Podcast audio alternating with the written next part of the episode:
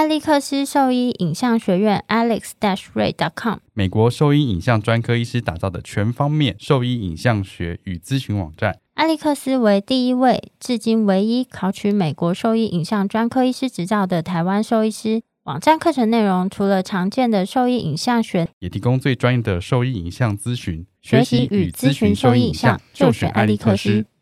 狗狗、猫猫防护跳蚤必施新选择：李兰林早师 t h e r e s t o 对付跳蚤必施长达八个月的保护。全新科技的项圈，专利且创新的活性缓释机制，让保护力长达八个月。不怕水，也没有异味，狗狗、猫猫都可以使用，方便、安全、有效、亲密。我也用李兰林早湿。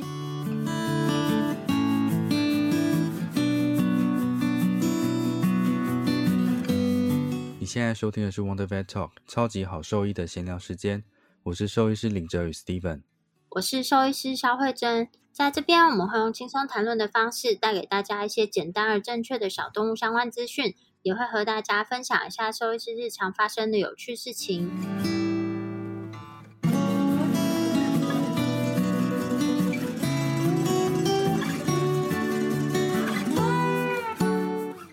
哎，你的振幅比我高哎，为什么？怎样？你今天不是用麦克风吗？是啊，同一个，可能我今天离得比较远一点。哦，那我觉得你离远一点，这样我们两个的声音大小。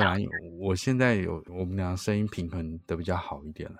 那我们今天先来谢谢一下听众的回馈。嗯，首先我们要先谢谢猪皮妈，这是 First Story 上面的赞助连接，他请了我们喝咖啡，然后也留言给我们说，我最爱的 Podcast 频道没有之一，谢谢你的支持，猪皮妈。谢谢猪皮妈。对，所以他的收到了，所以他的动物叫猪皮。不知道哎，应该吧？像我是小鸡吧。哦。干什么？没有。好。这是第一个，第二个留言是在 Apple Podcast 上的留言，这个比较长哎，简单分享一下好了。Valentina，嗯，谢谢两位兽医师的分享。自己是临床兽医师的逃兵，一直觉得自己不适合小动物医疗较高压、较异类的负面情绪环境。不是吧？是叫易累积负面情绪环境吧？你这断句断的很怪哎。我帮你念。而想走畜产大动物方面，但最近在准备国外证照闲暇时，读了陈林医师的著作，听了一些 podcast，在临床闲聊和专业分享，再回想起大五实习时光，似乎也没有自己想的那么不合适，只是当初不懂得如何调试，学校不会教，学长姐或同才间也不会谈到比较 private 的情绪。虽然接下来的路还有很多不确定性，不管怎么选择，期许自己也能像主讲兽医师们一样，对于自己的专业领域充满自信的侃侃而谈。如果有机会，希望可以听到关于兽医职涯规划、转换跑道，特别是像他一样重新开始时所面对的挑战、挫折、准备之类的分享。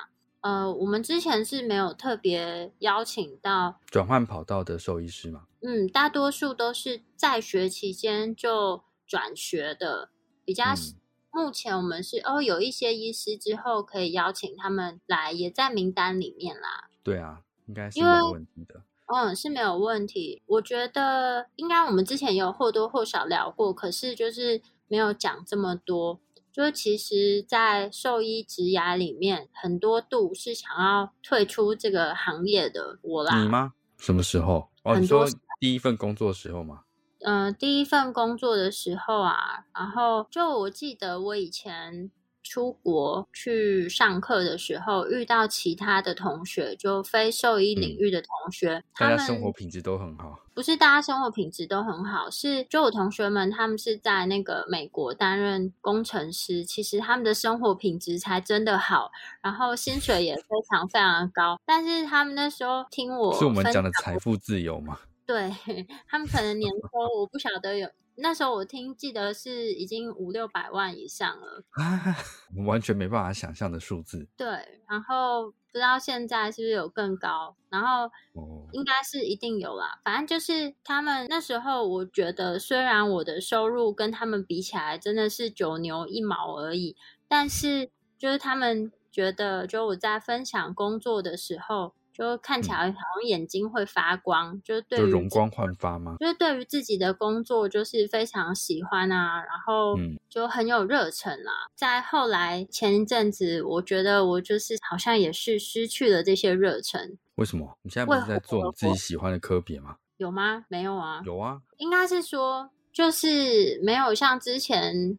就我现在会稍微把个人情绪就是分开一点点，工作是工作，兴趣是兴趣。工作是工作，兴趣是兴趣。嗯，对啊，以前我的兴趣就是工作，你知道吗？我有多喜欢去工作，哦而且我很喜欢去上课。就是他们说你的兴趣什么哦，每次就在家里念书啊，不然就去上研讨会。我最喜欢去上研讨会了。怎么办？我现在还是这样子哎、好像没哪有？你以前会去上半夜的课吗？我跟你讲，我半夜的课半夜不会啊从来没有。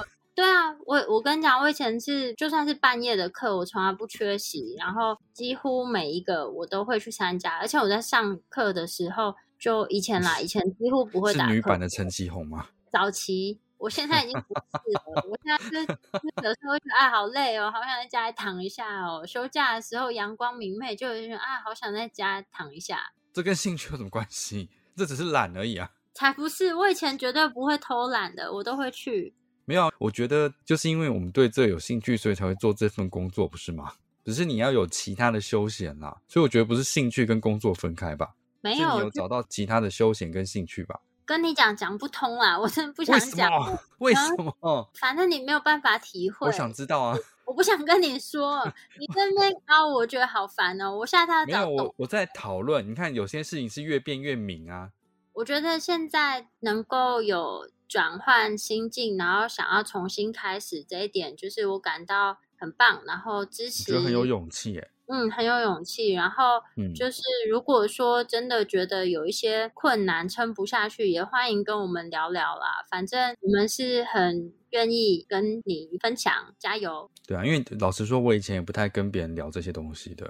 嗯，只是我觉得我比较，反正我就是做一件事情就会一直做，我好像不太会去考量什么东西。我就想说，反正目前对这个很有兴趣，然后做的也不错，就继续做。我觉得就是你在这个时间、空间、地点遇到的这件事情，其实都会嗯影响到你的下一个决策啦。可能刚好他就在那个时间点就没有遇到让他或是鼓励他往前走的事情，所以就会觉得比较挫败。但是也不用太伤心啦。其实就是你过段时间回头想想，其实。当初那些跟现在再回去看，其实心境完全是不一样的，就有点像我就是之前出国的时候去一些地方，因为在那些城市都发生了一些倒霉的事情，所以我对那个城市的印象都很差。可是你有对哪个城市印象是很好的？很多啊都很好，对西雅图很喜欢啊，但是我就不喜欢阿姆斯特丹啊，因为我去的时候明明就是六七月，但是遇到寒流，我差点冷死在那边，真的好冷哦，我全部都是是不可预期啊。我都是在，而且那个天气变化好大哦。原本就是好像会出一些太阳，突然就下雨，然后后来又寒流。在这么昂贵的城市，我们居然还叫了 Uber，因为我真的没有办法在那个地方再等公车了，我真的快要死掉了。我就说 拜托我们叫 Uber，我真的不行了。那是一种不同的体验，不是不错吗？但我就想想，就是大家就觉得哦，阿姆斯特丹很漂亮什么之类。我现在想起来，我就只有发寒受冻的状况。然后就我有去吃那个什么大麻蛋糕哦，Space Cake。有什么感觉吗？不是，大家吃可能都会有我期待的状态，跟我最后发生的事情，我觉得完全你的期待是 我的期待是不是不同时间，但是反正我们那个蛋糕因为买了都还没有吃，然后我就在上飞机前一段嗯时间，然后我就说哦好，那我就赶快至少来这个地方，我一定要吃过这个东西，然后我就剥了一块吃。我跟你嗯讲，其他人吃都没有什么事，我跟你讲，我吃的狂拉肚子，我从荷，荷兰就是搭车，呃，不不搭车，搭飞机回到杜拜的那那段路上，我就一直去厕所，我就想说，天呐，为什么会一直拉肚子？还是它里面有它是奶乳制品、乳制品？外观看起来不像啊，我不知道哎、我觉得哦反正我是拉肚子超严重的，所以我就是就好，这只是题外话了。那也是一种不同的体验，在飞机上一直拉肚子，有谁有这样的体验过？对啊，然后去秘鲁的时候也是，就是大家都说超级美的城市，但是因为我在抵达那个城市的路上之前，我就是肠胃炎。然后我在那边，我一点都不觉得那个城市多美。我每一个地点，我同学帮我拍照，看起来脸都超级臭的。你是不是去任何地方都很紧迫，所以才会有这些症状出来？没有，我没有紧迫，我就很放松啊。但是问题是，我就好死不死喝了一杯果汁。我跟我同学从头到尾吃的东西都一模一样，但是我就是那杯果汁跟他点不一样的。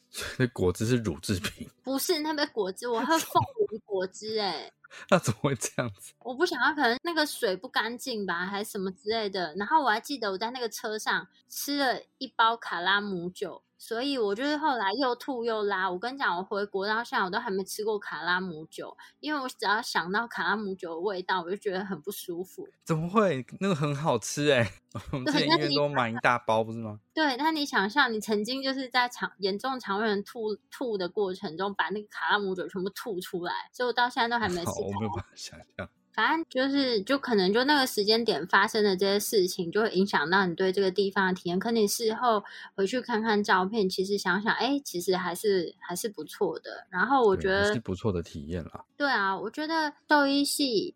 毕业之后啊，因为我觉得兽医系学习的过程其实真的是蛮开心的，因为它会跟其他的系所不太一样，你会接触到各式各样的科别，会遇见很多不同的动物，然后我觉得跟动物相处或者学习这些动物的行为啊、疾病啊，其实本身就是一个蛮有趣的事情。兽医的出路其实也比想象中的。多很多，然后我们尽可能的邀请不同领域的兽医师们来跟我们聊聊，对啊，跟大家分享一下走上这条路的心路历程。那希望也可以给就是不管是在学生啊，或者想要念兽医系的学生啊，或是兽医系即将要毕业不知道未来怎么选择的人，或是已经在工作想要转换跑道的人，都可以有一些新的想法。然后要谢谢小麦的姐姐，对小麦姐姐，她本来要赞助请我们喝饮料，但是她发现她的那时候可能系统有点问题吧，她的赞助一直没有办法完成，她就很有心的，真的去买了两包她很喜欢的咖啡豆送到医院来给我们，真是谢谢你，这样又跑了一趟，这咖啡豆超香的，嗯，我隔天就立刻泡来喝了，很不错呢。我还没喝，我只是一直在闻那个味道。我每天都会泡咖啡。你现在几乎啊，对啊，因为我没有办法喝外面的咖啡。外面的咖啡为什么？就便利商店的啦，我基本上就是要手冲的咖啡，我没有办法耐受。就便利商店，就是应该是说手冲咖啡，咖啡因含量就是比较少，然后它的风味比较多层次，哦，层次。然后我喜欢带一点点酸味的咖啡，所以每天都会自己手冲。我就带一小杯，因为你知道我要喝的量也不多啊，就那么一点点而已。我只要喝一点点就会活跳跳的。好哦，谢谢大家的支持，很开心有大家这样子一直在收听我们的节目，然后给我们这样的鼓励。那请大家继续支持我们哦。谢谢大家。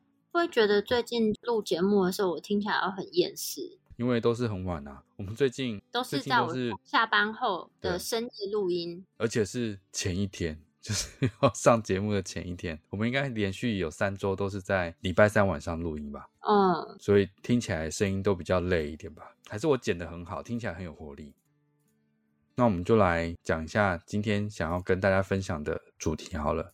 跟大家分享一下，就是这个礼拜啊，就我们算是参加了一个蛮特别的线上授课，但其实也不是真的。授课啦，就是受到平科大兽医系学生会的邀请，就跟大家分享一下关于超级好兽医的创立历程，以及呃学生们就是想要询问我们的一些问题。我觉得这个蛮有趣的，是就我们第一次一起用这样子线上直播的方式在录音，嗯，在录音，然后跟做这个。就是节目，然后也觉得蛮开心，就是有跟同学分享了一些内容，然后还有同学们给我们一些回馈。之后如果有机会的话，希望能够再多参加一些像这样子的活动。我觉得跟大家互动很热络，我觉得还不错。学生会想问的问题，跟我们有时候想要跟大家分享，会有点点不太一样，所以也听听看，就是学生们想要更了解、知道哪一些事情，我觉得也蛮好的。嗯。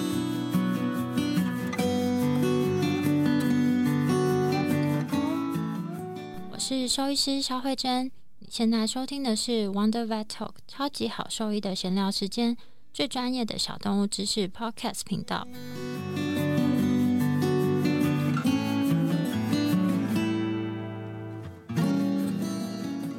就想到我以前在爱屋真的很少很少遇到猫咪的病患，然后因为爱屋其实是看很多大狗的医院，所以里面就是充斥的大狗，然后跟狗狗的味道，还有狗狗的叫声，所以有时候我就觉得说，好像猫咪到这边来会比较不知道是不是在这边会特别紧张，还是它在每一间医院都是这样子比较紧张的状态。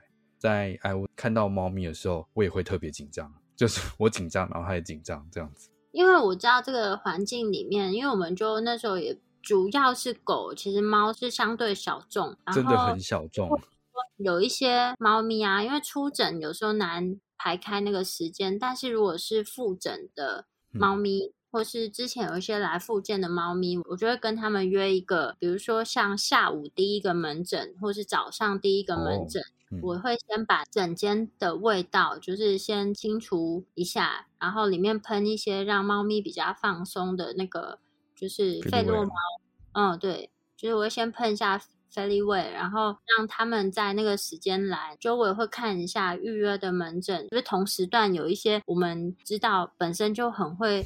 用吠叫跟人打招呼的狗狗，尽量就是避开这样。但那时候因为环境的关系，所以我觉得大家最好能做的，大家就到这样子的情况。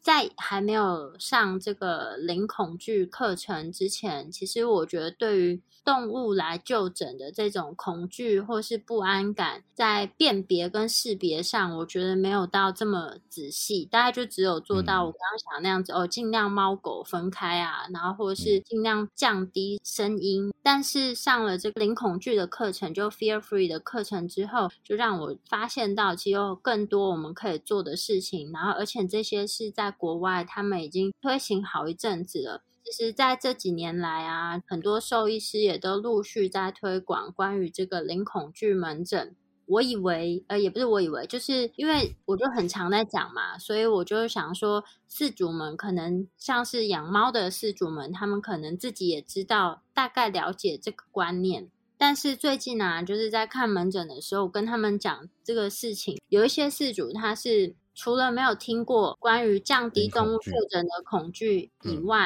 他是没有办法接受动物要来就诊前为什么要先给他吃药这件事，他是非常抗拒跟排斥的。所以我就想说，那会不会我们接触到的人或是事主，就是只是一小部分？我们就在同温层里面，那就想说借这个机会跟大家来分享一下关于就是零恐惧门诊这件事。其实最一开始我会去。上这个 Fear Free 的课程啊，有一个部分是因为说实话，那种大吼大叫的狗跟猫，我也是蛮怕的，我也是很怕受伤，就跟你刚刚的心情是一样的，不是只有他紧张，也搞得我很紧张。就每次看到猫咪这样哈气，或者是出手要打我，我想说，你整个过程你要检查的时候，还要一直防着它。其实你在检查的，我觉得那个细腻程度也就是不一样了。所以，如果它能够比较 calm down，然后稍微配合一些的话，你的整个检测的品质和触诊的品质会高很多。对，这是猫咪，然后再来狗狗也是，因为说实话，就如果哪里都生气，谁知道你哪里不舒服啊？对对对，然后还有就是有的会突然攻击人的。就也会搞得我蛮紧张的，所以我一开始想要接触这个课程，有一部分是想要了解如何也降低我自己的紧张感，因为他只要大叫，我也是好紧张，我压力好大，所以我其实一开始有一点抱着这个心态，就是去了解。然后我记得以前在我研究所的时候，因为你知道这个动物啊，它就肿瘤科门诊的时候，他们其实都会需要采样。你说做细针穿刺嘛？抽血或者是做细针，其实都还好，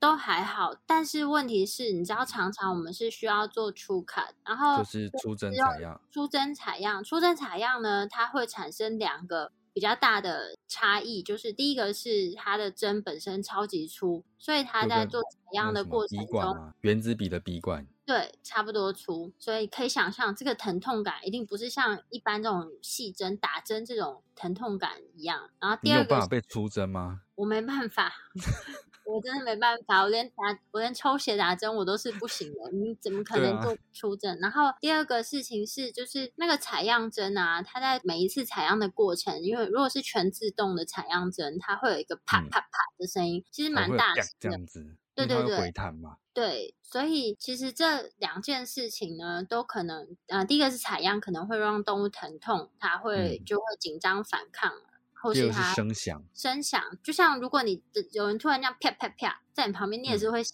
到啊。突然嗯的话啦，突然，但是像人，你可以跟他讲说，哦，我们接下来会有一个声音哦。可是动物你没有办法跟他讲说，哎切开你喽。我现在要有这个声音哦，你要这样轻松讲，没有，不可能我。觉得没有，我觉得应该是先让他听一次，会不会比较好一点？就你还没抽他的时候，先听一次。我也会这样做，问题是那个没办法，那个声音有一哦点吓人。我自己想象，如果我是动物的话，我一定想说，靠，赶快让我走，我绝对不要在这里。对啊，什么？其实我觉得我可以理解他们在做这些诊疗时候的紧张的心情，因为我自己去看牙医的时候，我也是很紧张啊。其实我没有真的害怕，就像我只是去洗牙而已。可是我在这整个过程中，我大概都是我会一直握拳。好吗？啊，手心冒汗，对，我会手心冒，我本来就会流手汗，然后可是那边冷气明明就很冷，然后我在那个过程中，我就会一直一直握拳，然后手心冒汗，我没有办法放松，所以我大概整个过程结束以后，我回家就会很累，只是洗个牙三十分钟的事情而已，就像如如完全没有什么侵入性啊。就像我上次做健检的时候，我也是，你你打预防针而已，不就紧张要死了？对啊，我就觉得今天好像做一个大事可以了，今天结束了，我全身虚脱，好累哦。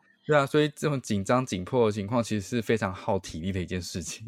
对，再来，呃，刚还没讲完那个采样的事情，哦，采样的部分，就我记得那时候，我们如果遇到狗狗它们就是比较紧张的情况下，然后我们又必须一定要在这个门诊完成采样，我们就会几个人抓住它？抓住它，其实会嗯耗费蛮多人力的。以外，就是你还要这样哦压着这个动物，其实彼此都会很累。对，超累。哎，我以前因为都是处理大狗，所以这件事情不是很常发生吗？就是大概三个人，一个人顶着他的屁股，一个人在他身上，就是稍微固定他，另一个人抓着前手，让人家抽血或上针，三个人，对啊然后啊，然后还有前面有一个人在操作，对对对。但是爱屋的大狗们，其实有时候他们也不是到会攻击咬人，它没有它们就是稍微扭动，对对对，那力量真的很大。太大只，所以它只要这样子扭动的再大一点，我们其实就真的没有办法控制它，所以就会嗯需要很多人力。然后在就是渐渐接触关于这个零恐惧门诊之后呢，你就知道哇，就是有很多利器可以使用。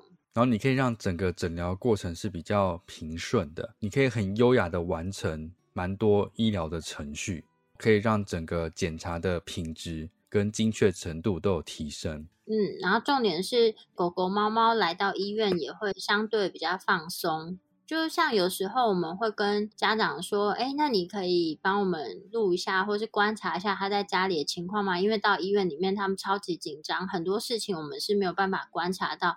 但是如果我们今天可以让他们到医院的时候也相对比较放松，因为我觉得事主观察跟医师观察看到的角度跟看到的事情还是会有一点点落差。嗯所以，如果今天他能够在医院的时候呈现稍微放松一点的状态的时候，其实我们也可以更容易去发现到他的一些变化。嗯，或是他叙述的问题。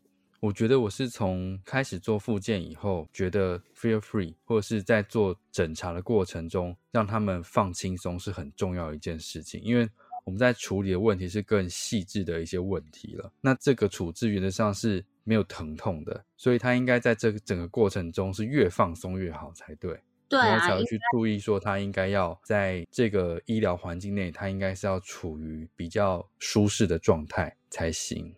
所以我觉得这个内容啊，我觉得如果你今天都还不知道关于零恐惧门诊，或是你不知道 Fear Free 的话，就是强烈推荐你们可以上网搜寻相关的讯息。如果是兽医系的学生啊，或是兽医师的话，真的蛮推荐去上这个课程。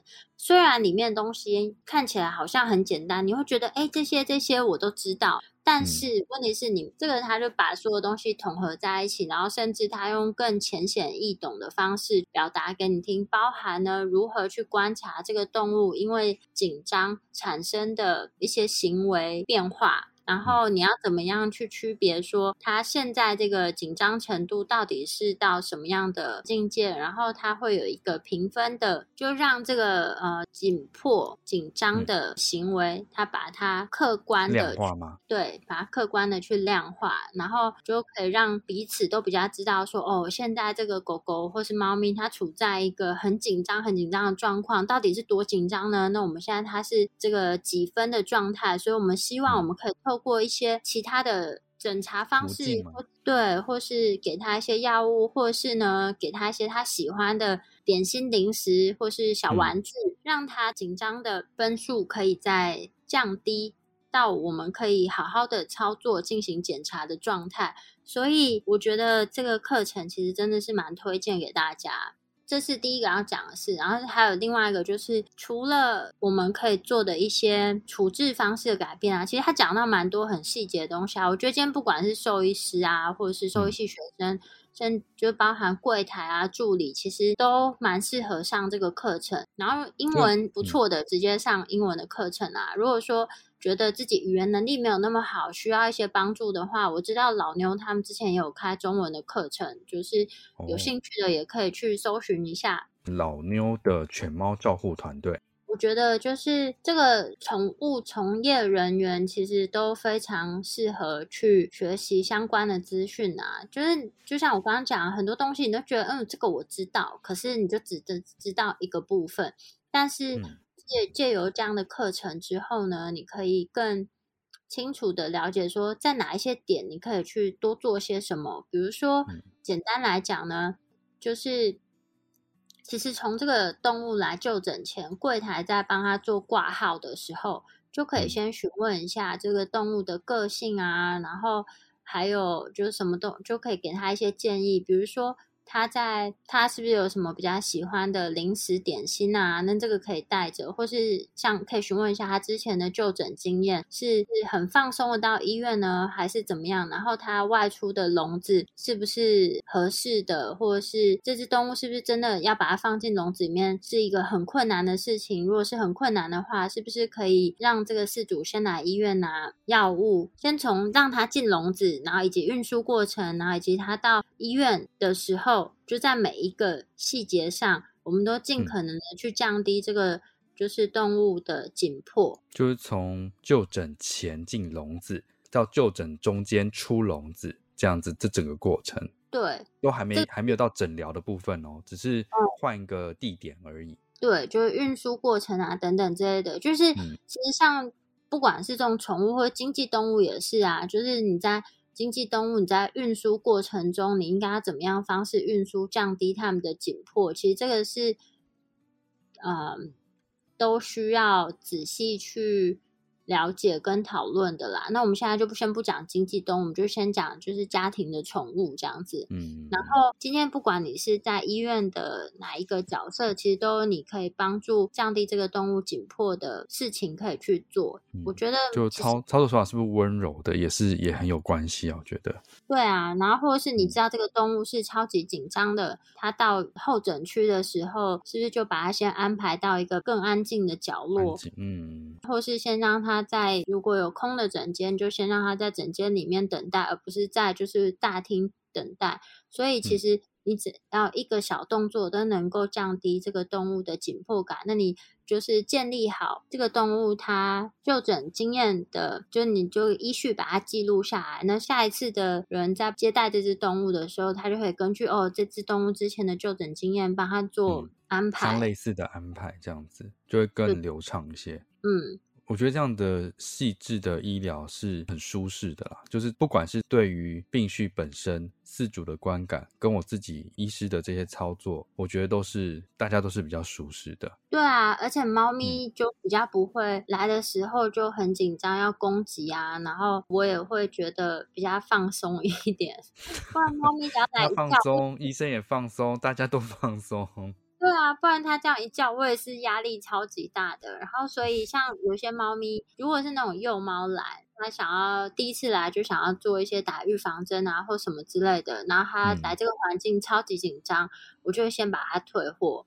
我就说今天我们先就是，反正这不是一个紧急的医疗行为啦，所以我们第一次来，我就会先稍微跟它互动一下，然后教它一些如何照顾猫咪啊，然后以及接下来就诊我们可以做哪一些调整，让这个猫咪来是比较放松的情况下，那我们在做，比如说预防针的施打，所以嗯。就从小就开始让它建立这个好的连接。对，那他后嗯。面来就诊的时候就不会变成一只失控的猫咪，或者是嗯。压力很大的猫咪这样子。对啊，因为嗯。老实说，很多医疗的嗯程序还是有一定程度的不舒服的，所以你应该是要尽量降低其他的不舒适或者是紧迫，让他能够比较接受后续做的医疗，这样他才有办法在后面得到更多的医疗照护。我们现在就是比较口语化跟大家介绍。那嗯其实像在会思考的狗，他们的网站，诶，算是部落格里面嗯，就也有提到，就是在更学理一点的内容，我觉得也没有很硬啦，但是里面就会讲的比较比较专。业，就不是那么口语化。对，如果有想要知道这些紧迫的部分对生理的影响的话，可以搜寻“会思考的狗紧迫行为与疾病”这样子。之间的关联。那嗯简单来讲呢，就是健康会影响行为，行为也会影响健康。这个是这句话没有问题，大家应该都可以认同吧？嗯，就举最常见的那个例子来说啊，像我们对于猫咪的自发性膀胱炎，其实目前认为它其实跟压力紧迫有非常非常大的关联。喂，你怎么不讲话了？我在等你讲完了，我就这一句。没有啦 对啊，我就只想要讲这一句而已啊。哦，好，反正这是到今天的阶段啦。但是我就是，我以为你要讲一些更多什么，就就这样子。你这个断句我只是想说，这个就是大家知道的 FIC 自发性膀胱炎，它就是跟紧迫有非常非常大的关联。所以在做我们诊查的时候，如果我们怀疑这个疾病的话，你要首先要做的事情，其实是如何降低这只猫咪在各个方面的一些紧迫，找到一些变异的因子，才有办法真正解决这个问题。没有，就是我要讲的事情，就是嗯他今天会有这个膀胱炎的话，首先我们还是会排除一些其他的疾病状况，然后最后，因为嗯这个东西你很你要难讲那么就讲细的过程，大概就这样子啊。你要先排除掉比较嗯显而易见的疾病啊。所以除了刚我们在比如说就诊过程中，我们可以帮他做一些些微的调整跟安排，去降低他紧迫以外，其实呢，在国外很多像这样零恐惧门诊啊，有时候都会配合一些口服的药物。这些药物的目的呢，是让这个动物它来就诊的过程中是变得比较放松，比压力不要那么大。因为不是每一只动物它做检查都需要到镇静的程度，其实只要它稍微放松，我们就可以去很顺利的去操作这些医疗程序。所以呢，在所谓的就诊前给药这件事情，其实是一个算是很常态会做的一个安排。绝大多数只要这个动物它的健康状况是没有严重的问题的情况下，给他吃单次的口服药，其实并不会对他的健康造成危害，而且嗯它可以让我们就诊的过程是更顺利的。那动物呢，它在这个情况下，我觉得很多医院会用不同的方式去解释，因为有时候你讲镇静药，主人会觉得哦，这东西是不是跟麻醉有关系的？是不是有很大的风险？这样子，对，或是这是药诶、这样子。对啊，药然后有些他们就会取得比较可爱一点，叫做乖乖药，乖乖药还是药啊，对，但是听起来好像比较没有那么有伤 害性，没有杀伤力。对对对，所以他们有的会说我要乖乖药这样子，嗯，然那后不能叫呆呆药，不行，它其实就是会有点呆掉，会呆掉不是吗？对，但我们会尽量让它处在于就是比较放松，不要到完全呆滞的状况这样子。嗯还有除了药物以外，有的时候也可以采用其他东西，比如说刚刚有提到的，就是非药物类的选择，就是像猫咪的这个费洛蒙，然后嗯或是其他的口服的，算是营养保健品。哦，嗯，有一嗯些在服用了这些东西之后，它对于环境的刺激或是环境的产生的这种紧迫是可以有效降低。比如说像这种，看到那个林伟珍医师，他们就常常会提到哦，最近什么季节快来，比如说中秋节或是过年，哦，嗯所以像会对这种鞭炮、烟火、声响恐惧恐惧的动物的家长们就要先知道，哎，是不是他事先就要开始让他口服备这备这些药了，备呃这些药或是保健品，那早一嗯点做准备，让狗狗或是猫咪它可以相对的压力不要这么大。因为其嗯实当这个动物它长期处在一个紧迫或是压力状况下，原本健康没有问题的情形态会让它疾病出现。所以其实就诊前给药这件事情，大家不用觉得太过于紧张了，因为这个其实对于动物来说，它利大于弊。那你现在是不是需要药物？你说我嘛，乖乖 药有啊日，本人啊 他们那天就就是我在抽血检查前，他们说还是要先给你个乖乖药，哎，人吃那个有用吗？理论上是有用啊，因为它效果。哦，但我不知道人要吃到人对那个药物的敏感度有更有比较高吗？呃，我知道有一些药物，像我们动物，就是之前可能都要给到，比如说一一 ample 或是两 ample，你说 propofol 之类的，不是不是不是，就是其他的管制药。那他们嗯在麻醉前给药，就会需要给到这样的剂量，动物可能嗯都、没什么感觉。对，除非我们今天是鸡尾酒给法，就是每一种都给一些，然后才可以降低它。但你如果单一药物给的话，其实嗯可能就要给到蛮多量。但是在人，他可能只要一个 ample，他就会倒了，就放倒一个人，对，就放倒一个人，所以其实那个剂量差蛮多的。这样会不会是因为人本来就处于没有那么紧迫的状况，所以你对那药物的反应其实就是比较敏感？我不知道啊，我们现在讲的东西又不一样。没有啦，我觉得是不是类似像这样子？因为我觉得我之前在做那个术前给药的时候，如果是越紧张的狗狗，其实越难放倒它、欸对，然后是我是在讲说，因为人啊，因为毕竟我们是可以透过语言沟通嘛，那你可以跟他嗯讲说，我们现在要做什么喽，然后他直接骗他，让他放松。或是他有预期的心理下，他可能会比较不会那么紧张。可是毕竟我们没有办法直接让动物说来。慧珍，我要用十八 G 的针戳你喽。不行，我之前也是这样，然后我整个人都在抖，所以不行啊。真真的上歪了呢。